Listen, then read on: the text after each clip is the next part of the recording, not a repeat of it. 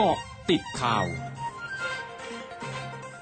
กาะติดข่าว 11นาฬิกา31 นาที 15 พฤศจิกายน 2564 พลเอกประวิตรวงสุวรรณรองนายกรัฐมนตรีลงพื้นที่จังหวัดระนองและจังหวัดกระบี่เพื่อตรวจติดตามความคืบหน้างานสำคัญตามนโยบายของรัฐบาลในพื้นที่ทั้งด้านความมั่นคง สถานการณ์ด้านแรงงานยาเสพติดและมาตรการควบคุมป้องกันโรคพร้อมย้ำว่าพื้นที่จังหวัดระนองเป็นเส้นทางผ่านยาเสพติด และการลักลอบเข้าเมืองทั้งทางบกและทางทะเล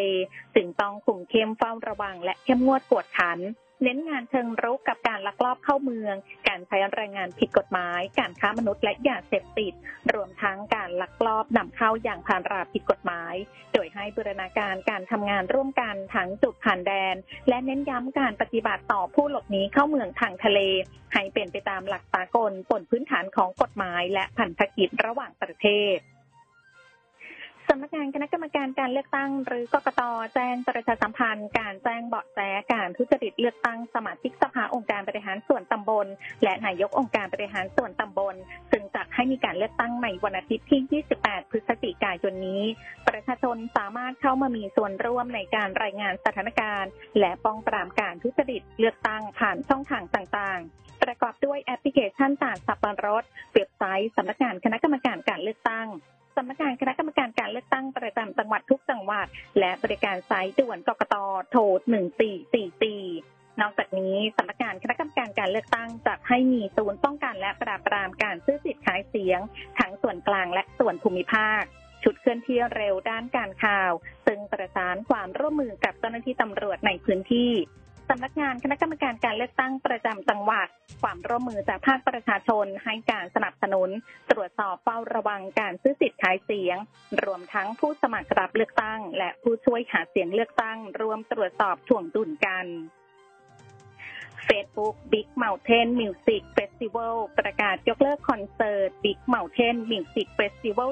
12 จากเดิมมีกำหนดจัดขึ้นที่ดีโอเซียนเขาใหญ่วันที่ 10 ถึง 11 ธันวาคมนี้ โดยผู้จัดไม่ได้แจ้งสาเหตุการประกาศยกเลิก แต่คาดว่าเพื่อป้องกันการระบาดของเชื้อโควิด -19 พร้อมขอบคุณสำหรับการสนับสนุนการจัดงานตลอด 11 ปีที่ผ่านมา สื่อในเยอรมนีรายงานวันนี้ว่ารัฐบาลเยอรมนีเตรียมกลับมาใช้แผนการทำงานจากบ้าน หลังจากยกเลิกช่วงต้นเดือนกรกฎาคม โดยแผนการดังกล่าวมีขึ้นท่ามกลางการระบาดของเชื้อไวรัสโควิด -19 รอบ 4 รวมทั้งรัฐบาลวางแผนจำกัดการเข้างานกิจกรรมต่างๆ ทั้งผู้ที่รับการฉีดวัคซีนโควิด -19 แล้ว หรือผู้ติดเชื้อที่รักษาหาย และแสดงผลการตรวจเป็นลบ